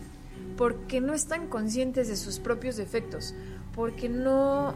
Obviamente el tiempo es un determinante. Que ver 28 pacientes en un turno está muy grave, ¿no? Muy grave. Creo que esa demanda es la que no. Sí, la exactamente. y la demanda y, Exacto. y, y lo puedes traspolar a, a un tema de negocios. Y no Claro. está mal traspolarlo a un tema Claro. de negocios, pero el problema de esas personas que lo intentan hacer es que no saben realmente ni siquiera hacer negocios. Exacto. Y no, no ven el, el bien del, del mismo cliente. Entonces, o sea, te fastidia que llegue el mismo paciente diabético por enésima vez y a pesar de que tú haces todo lo que puedes, hasta más, el paciente no entiende, ¿no? Y entonces ahí es donde quiero llegar en el punto práctico del límite de la empatía, que es un recurso limitado. La empatía sí es un recurso limitado y eso me costó trabajo aprenderlo. Yo también no lo entiendo. Pero Eh, para mí esta, esta raya, este límite lo marca la responsabilidad en la enfermedad. Creo que la responsabilidad es compartida. En algunos puntos va a ser un porcentaje mayor tuyo y en algunos puntos va a ser un porcentaje mayor del en este paciente. caso podríamos decirlo como si fuera una doble curva de responsabilidad. Exactamente. Una es la del médico, una es la del paciente. Exactamente. Entonces, esa va a ir oscilando de acuerdo al momento de la enfermedad. Claro. ¿no? Y de acuerdo a las circunstancias. Pero entonces, la empatía tiene límite cuando el paciente no acepta su responsabilidad de la enfermedad. Entonces, el paciente lo que quiere es echarle la bolita al médico y entonces el doctor tiene la culpa y no, pero ¿qué pasa? Pues no hay comunicación tampoco, ¿no? Entonces, ¿qué, qué, es, qué pasa? La mayor parte de los casos es así. ¿no? Que, que los pacientes no quieren asumir la responsabilidad como pacientes, como enfermos. Entonces, es decir, mi diabetes no pues es de culpa de, pues quién sabe que por qué me dio la diabetes y entonces, pues no, pues las pastillas ni me sirven. Pero ¿qué está haciendo con su dieta, con su día a día? No está haciendo nada, no se cree responsable de su enfermedad y la enfermedad está colgada con un propiedad del médico, ¿no? Entonces, creo que ahí es el límite en el que la curva que va oscilando en el transcurso de la enfermedad se vuelve horizontal totalmente y entonces tú haces únicamente tu parte del trabajo y se acaba el paciente, pues es su responsabilidad. Cuando no la asumes no puedes tener este punto de empatía. No puede haber un ¿Y punto de crees que empatía. tenga un problema? Bueno, yo digo que sí, yo creo que sí. Que, que gran parte es este problema de comunicación. Saber realmente decirle y, y hablarle con claridad a los pacientes. Porque creo que esa es una de las cosas que intentan que entendamos en la escuela. Cómo, cómo mejorar el lenguaje para adaptarlo a la persona con la que estamos Claro. dirigiéndonos en el momento. No le vas a hablar igual a una persona con un estrato social diferente. O sea, tienes que adecuarte a esa, a esa Exactamente. conversación. Y, que, y, esta- y las herramientas que traes de toda tu vida son las que te van a permitir hacer este salto de, de comunicación, Sí. de mejorar las palabras. A- a- claro, a esta responsabilidad de, de la enfermedad me refiero, que nuestra responsabilidad como médicos es tener el conocimiento, aunque la escuela no te lo dé, tú tienes que saberlo, ¿no? Esa responsabilidad ya queda, vamos a dejarla como, como base, ¿no? Esa, esa tiene que estar, punto. Pero también es tu responsabilidad adecuar tus conocimientos al paciente que tienes Claro. enfrente, porque no es receta de cocina. Tienes que saber comunicar, ¿no? Tienes que explicarle la información necesaria, completa, al paciente sobre su enfermedad. Si le explicas al paciente qué es lo que tiene, cómo funciona, en sus palabras, cuál es lo que puede mejorar, cuál es el tratamiento que le estás dando, pero también cuál va a ser su responsabilidad, entonces ahí es un acuerdo, ¿no? O sea, las decisiones Sí, se toman en conjunto. exacto. Y entonces, oiga, ¿cómo ves si es esto? Exactamente. Y entonces la responsabilidad es mutua Y entonces ahí existe empatía. Y ahí, venga, con todo y te ayudo de la mejor manera que puedo, el paciente de comunicación. Pero resulta que también hay pacientes que no tienen este nivel. Y ahí es donde está la... Y entonces esta línea se vuelve flat, ¿no? Se vuelve horizontal, se vuelve plana y tú no puedes dejar de hacer lo tuyo. Y tú tienes que seguirle como tú. Tienes que seguir siendo una buena persona, tienes que seguir siendo amable, tienes que seguir sabiendo comunicar y seguir teniendo los conocimientos para poder atenderlo. Si el paciente no toma su responsabilidad, tú sigues haciendo lo tuyo y ahí se quedó. Ese es el límite de la empatía para mí. Por eso los médicos están frustrados, porque entonces se, se desesperan de que el paciente no agarre la onda de su propia enfermedad, no agarre la responsabilidad y Pero sienten es que ya ese peso. mucho y es que, es que no, Y entonces que- ya eh, no sé qué más hacer. pero- Exacto. Y entonces, ¿qué pasa? Pues entonces no hay una relación, no hay una comunicación, no hay una conexión. Entonces, no existe relación médico-paciente. Entonces, ese es eh, para mí el punto de la empatía y por una de las razones que yo encuentro por la cual están en este punto de, de desempatía, ¿no? De deshumanizar la medicina. Y creo que deberíamos empezar, que es súper importante, estar bien nosotros, física, mental y emocionalmente, Y, es, es- yo creo que es un poquito difícil estar, estar, al 100%, estar ¿no? muy bien al 100% Claro. porque tendemos al caos, ¿no? O sea, tenemos este ruido de la entropía y que nos metemos a otro rollo. Pero quisiera que la gente que está fuera del sector entendiera un poquito que el desgaste físico que se lleva dentro de un hospital es brutal. O sea, son jornadas muy, muy largas, que, que son cuatro veces mayores a veces que, que las que lleva cualquier persona que trabaja en una oficina incluso, ¿no? Entonces, este desgaste físico te lleva un desgaste emocional. Y si sumándole el desgaste que tienes con, con tu núcleo familiar, el núcleo en el que te desenvuelves, termina siendo peor a veces para la consulta. Y que no, no daña tu, daño, tu, tu conocimiento, daña cómo te comunicas con las personas. Claro. Sí, este, no podemos estar 100% bien, pero... pero Dar lo mejor de nosotros. Pero exa- exacto. Creo que quiero remarcar, y lo he dicho ya muchas veces en este podcast, pero la responsabilidad es muy grande. Y creo que tenemos que tomarla con madurez con, y con, con sabiduría de poder usarla correctamente. Que no se trata, y esto te lo dicen todo el mundo, no se trata de un coche, no se trata de una casa, no se trata, es una persona, es una vida. Creo que ese es el peso más grande que puede existir en una profesión. Y no quiero como realzar y decir no manches la medicina es lo mejor y la única y lo más yo creo grande que darle su, su espacio, pero darle tiene sí tiene este peso diferente no y creo que es muy importante. Entonces yo en este momento ya después de todas estas conclusiones estoy agarrando esta responsabilidad tan en serio que me la paso tratando de mejorarme y mejorar de, llenarme de información de todo lo que pueda en pro del paciente o sea voy a entrar a la especialidad de pediatría en marzo Justamente creo que a ese es- eso iba, eso ese iba es- a preguntarte ahorita. Es otro mundo, ¿no? Y cómo te enfrentas a eso. Todavía no lo sé. Eh, ¿Cómo? Bueno, ya fue la noticia, ya festejamos incluso un poquito, eh, pero ¿qué te llevó a, querer ayudar a pequeñitos? O a querer enfocarte en pediatría. Em, para las personas que me conocen saben que los gustos de todas las carreras, todas las especialidades, quise ser médico internista, me decepcionó el internado, el tipo de pacientes no podía, ¿no? O sea, con los adultos y su falta de responsabilidad, precisamente. Me costó, quise eh, meter en cirugía y pues no sé, al encontrarme con quiero una vida más tranquila, un poco más desacelerada, dije, creo que no es el, el lugar para mí. Y me encuentro con pediatría, que pues sí, como dice, ¿no? Es un mundo mágico, eh, pediatría es pura magia, ¿no? Pero para mí se me hace increíble cómo los niños, o sea, son tan genuinos, ¿no? Y tan inocentes, ¿no?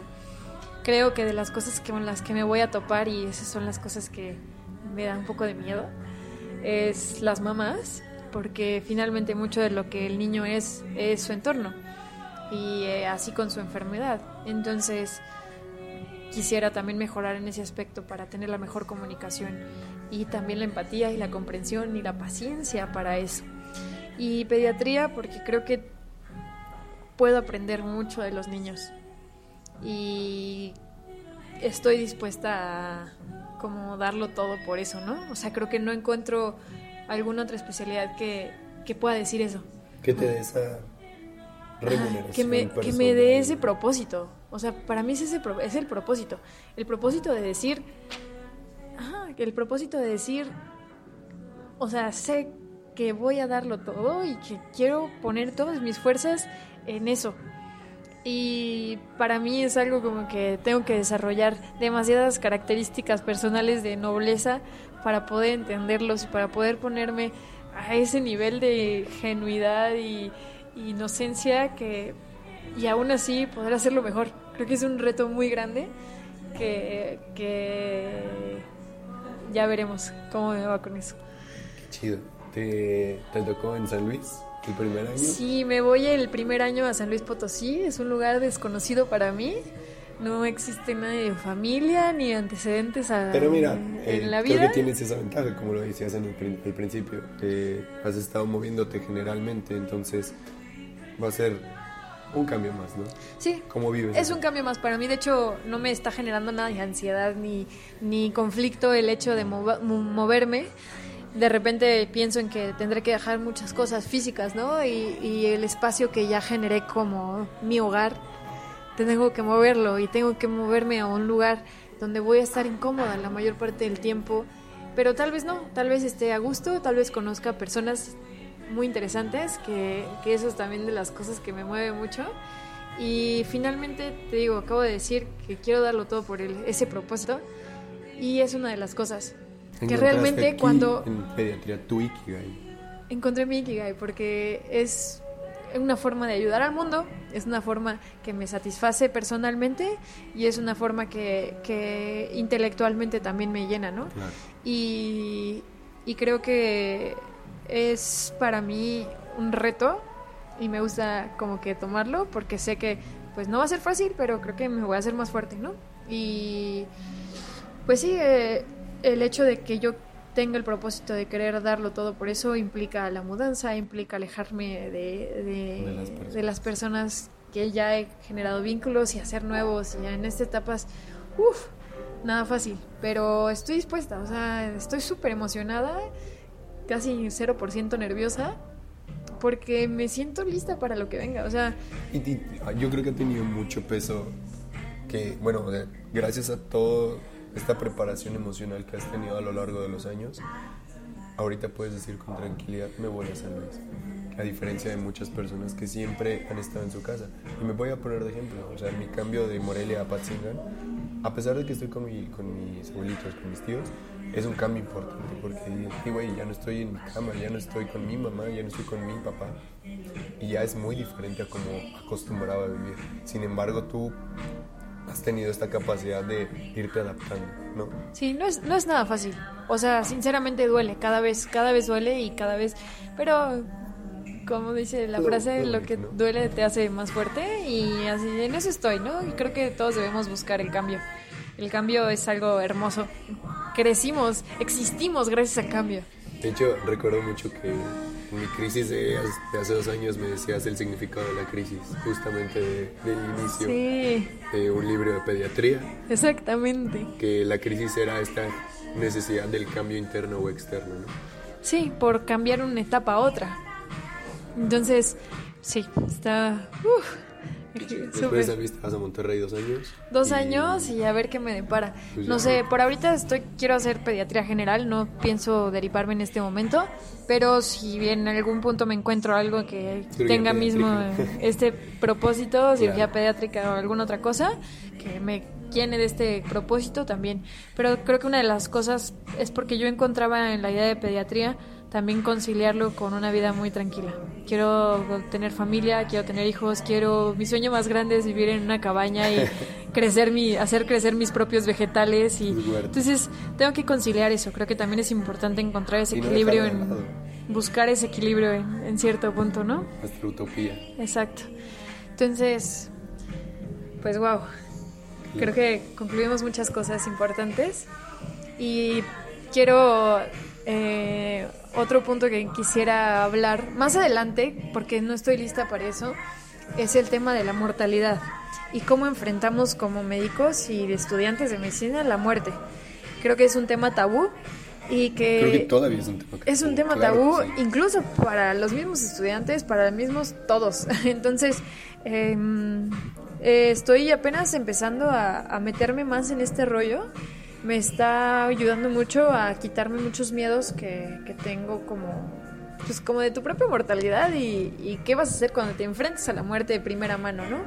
Una de las cosas que para mí como que es un temor para, para donde voy, eh, pediatría, es que algún día le voy a tener que decir a una madre que su hijo ha fallecido. ¿Cómo haces eso menos peor? No se puede. Pero quiero prepararme. Tal vez no lo esté en el momento que me toque por primera vez. Para, a pesar de ser alguien que lleva malas noticias, no ser un ente negativo en ese escenario. Y ayudar a- No sé, es, es un tema bastante complicado y que todavía no. Tampoco logro hacerlo muy. Tampoco logro bajarlo muy bien. Sí, estoy, estoy en ese proceso, pero para todos los estudiantes de medicina y a quien les interese eh, que están o que ya estén de este lado de titularse, eh, de estar entrar en una especialidad, les recomiendo el libro del Buen Doctor de Paul Calaniti.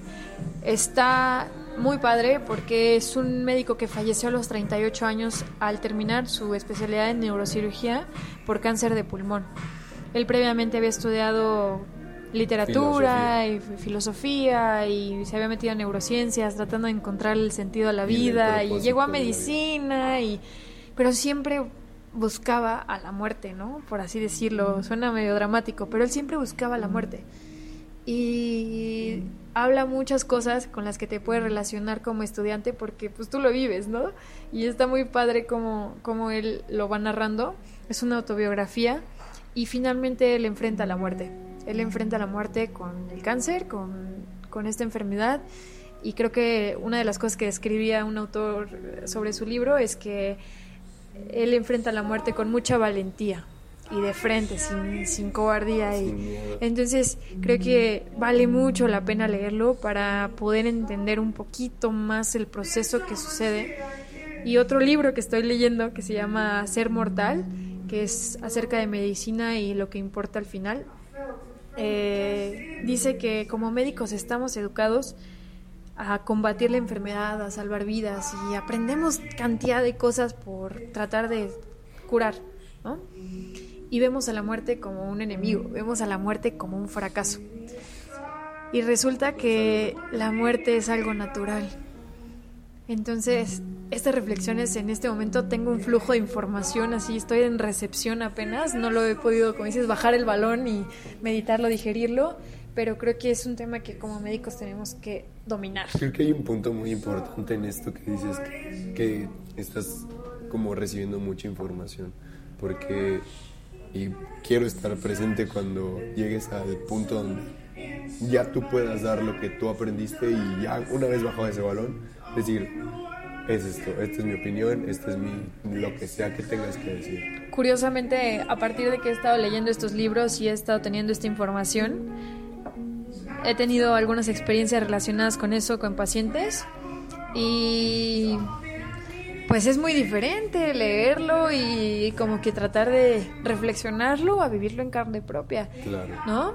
Y entonces ya después que grabemos un capítulo acerca de la muerte y la medicina, contaré estas experiencias, pero creo que también es algo que quienes estén escuchando tienen que estar preparados y si no lo están, empiécenle, porque es algo muy fuerte, es de las cosas más fuertes que, que están. Y luego también, noticia, o sea, también tenemos... También traemos muchas experiencias no resueltas respecto a la muerte. Yo no he tenido un familiar que haya muerto en conciencia mía, así ya de adulto, que haya fallecido cercano. No tengo la experiencia de llorar por un muerto, así te lo digo. Entonces eso lo hace para mí muy difícil entender cómo voy a poder ayudar a un familiar que le dijiste, que le acabas de decir.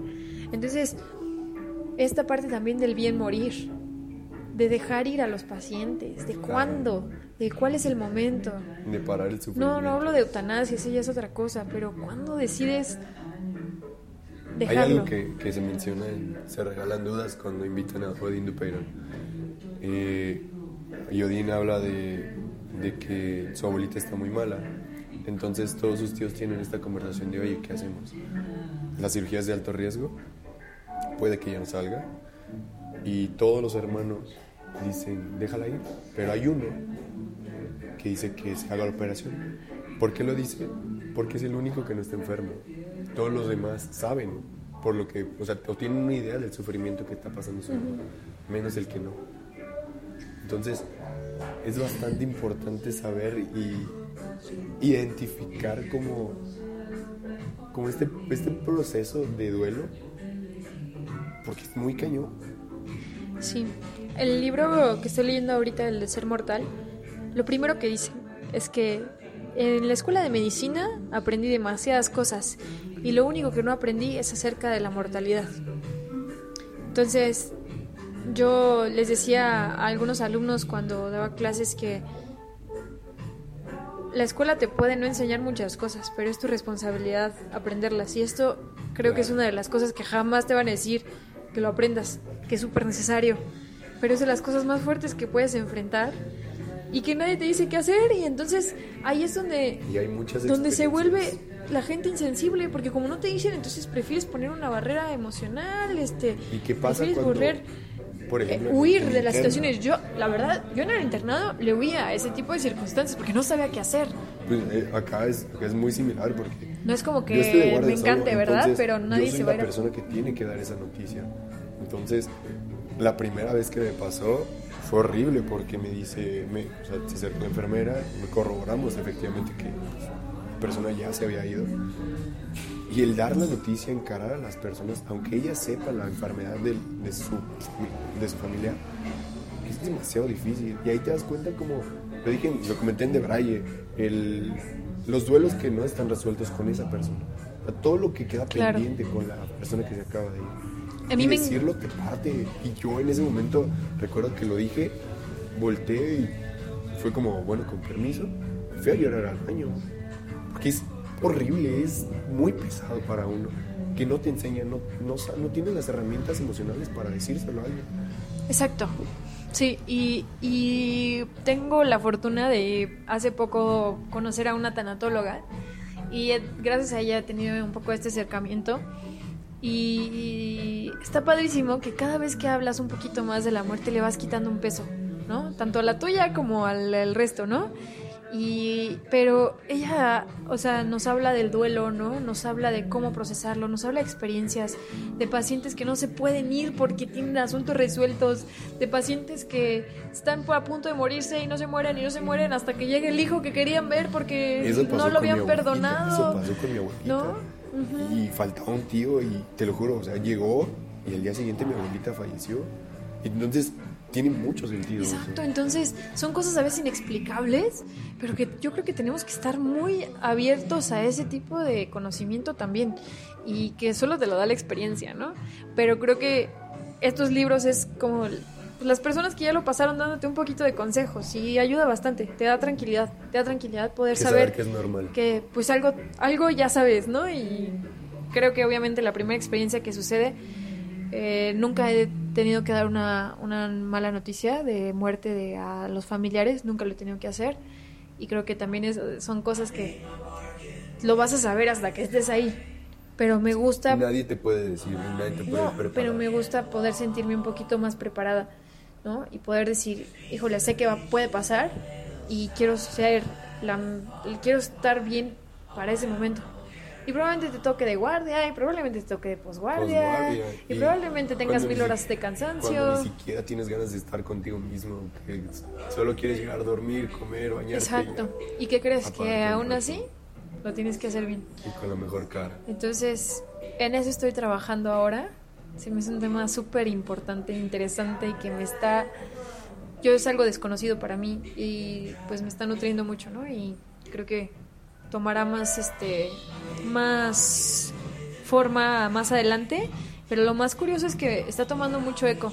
con las personas que tengo cercanas últimamente y que les he estado compartiendo esta información, ha dado mucho eco. Es como, sí, yo también eh, quiero saber es hacerlo, eso, yo también es quiero, eso. oye, este libro está buenísimo, oye, no. Todos podemos, o sea, todos los que estamos en este ámbito nos podemos identificar con esas Claro. noticias, con ese tipo de duelos y lo pesado que es dar las noticias y vivirla tan de cerca, ¿no? Exactamente, entonces ahí creo que el- la empatía toma una forma diferente, ¿no? Y, pero creo que debemos estar muy conscientes de lo que significa para el otro esa pérdida y estar conscientes de cómo es un proceso de duelo y ser un ente no tan negativo en ese escenario, ¿no?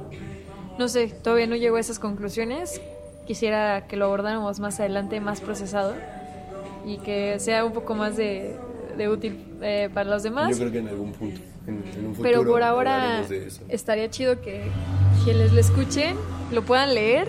Los libros, estos que les recomiendo, que a mí me han servido, se encuentran más que chido y me los comparten. Pero estaría padre llegar a ese punto y que ya varios tengan esa información y Y, y abrir un este entendimiento tipo más de grande. debate, porque son estas cosas que se empiezan a hacer más conocidas, que se empiezan a hablar. Voy a, voy a atreverme a tocar un tema sensible. Por ejemplo, cuando fue el movimiento Me Too, oye, ¿sabes qué? Me violaron. Y, y en ese momento cuando dices eso, es como, ay, güey, es muy fuerte. Pero sabes que no eres la única. Y ahí es cuando encuentras ese punto como de, ok, vamos a hablar de esto, porque es algo que se debe de hablar. No estoy hablando de que se normalice, es algo que a, todo, a, a muchas mujeres les ha pasado. Y es algo y que es algo callan. necesario. Y es se algo callan, que sol- se vive solitariamente. exacto.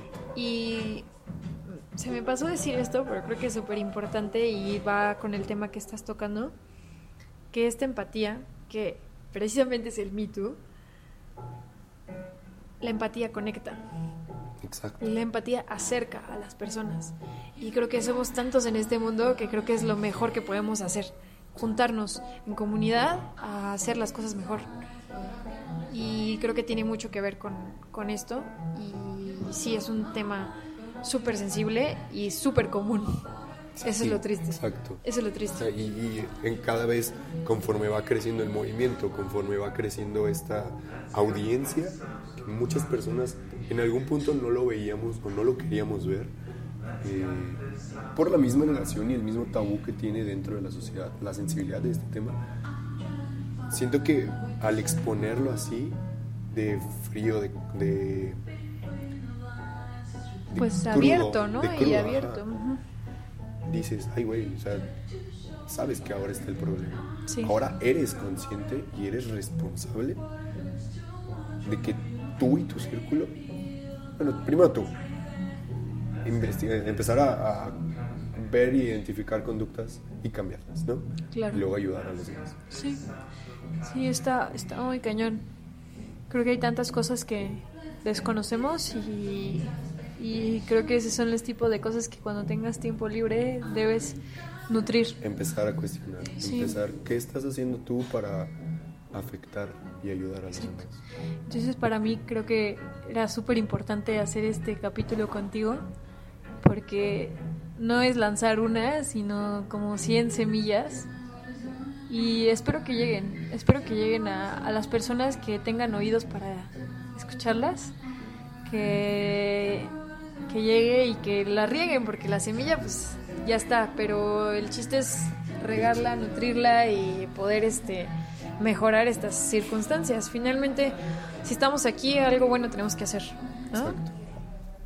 Muchísimas gracias por estar aquí, gracias por tantos años que hemos estado juntos, tantos aprendizajes, eh, tantas conclusiones por la piña, por ayudarme a, a estar encontrando mi piña y hacerme ver esa tranquilidad que pocas personas pueden. Gracias por, por sentarte aquí y compartir tanta historia, tanto conocimiento y pues tanta buena vibra porque a final de cuentas también eso nos ha permitido seguir aquí. ¿no? Exacto. Gracias a ti porque pues también eres inspiración y te lo he dicho muchas veces. O sea, en ti encuentro también ese eco, a veces en cosas que es difícil hablar con la gente, es difícil conectar. Y curiosamente hemos tenido muchos rollos en paralelo, ¿no? Y que hemos podido compartir Sí, y que de procesar y oye. Pues concluir. no manches, Exacto, y, y- pasada, y- claro. y está muy padre esa, esa onda. Y creo que tenemos una vida por compartir también en ese aspecto y está padrísimo. Totalmente de acuerdo. Entonces, eh, es único, ¿no? Es único y ojalá que, que dé eco. Creo que eso es para mí lo más importante ahorita, o sea, que este tipo de cosas dé eco, porque veo una de necesidad, ¿no? Y, y quisiera que, que lo mío, que yo creo que es bueno, o lo que he experimentado, lo que he podido llegar, pueda servir a alguien más para que puedan ayudar a más gente. Y finalmente ese es como Creo una... que este es el propósito de, de la piña. Creo Claro.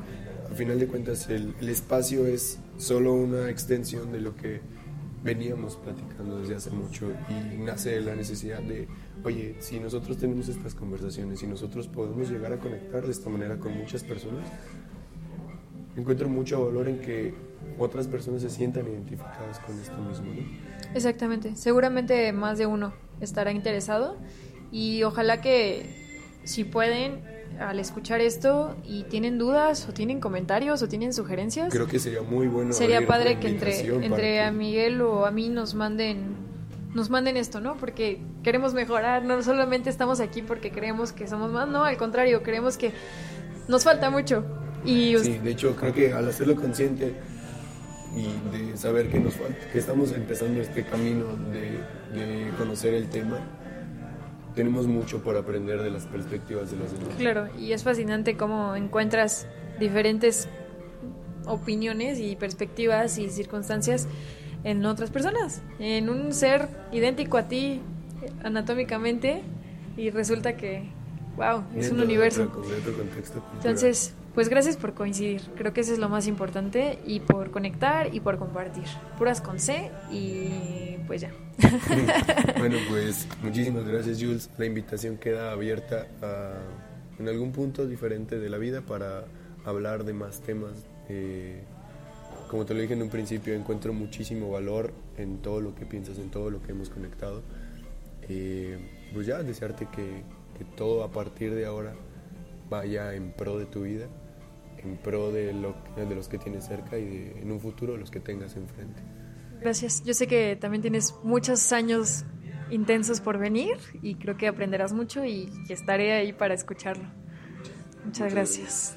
Eh, amigos, pues esto ha sido todo por el episodio de hoy. Eh, muchas gracias por escucharlo. Muchas gracias por compartir este conocimiento con todos. Esperamos como siempre que... Espero como siempre que te lleves algo, que logre despertar alguna pregunta, que logres cuestionarte y voltear un poquito más a tu alrededor. Que también te sientas identificado y que sepas que no estás solo y hay cosas con las que puedes hablar. Solamente es cuestión de acercarte a, diferentes personas y salirte de, de los círculos que a veces te hacen mal. Eh, la invitación, como siempre, es la retroalimentación. Si tienes algo bueno que aportar o algo malo que, que compartir, también es, es bueno que, lo, que nos lo digas. Esperamos que haya generado algo y si sí, es importante esta, este punto de retroalimentación. Nos vemos en el próximo episodio de La Piña. Y la recomendación musical de esta semana es eh, Pero te chingó con una canción pequeña. Espero que la escuches, espero que te guste y toda la música de fondo eh, pues, fue increíble. No dejen de escuchar a Vicente García. y pues ya, muchas gracias. Nos vemos en el siguiente capítulo. La, la, la, la, la, la, la piña, piña, piña, piña. Con Miguel Rendón.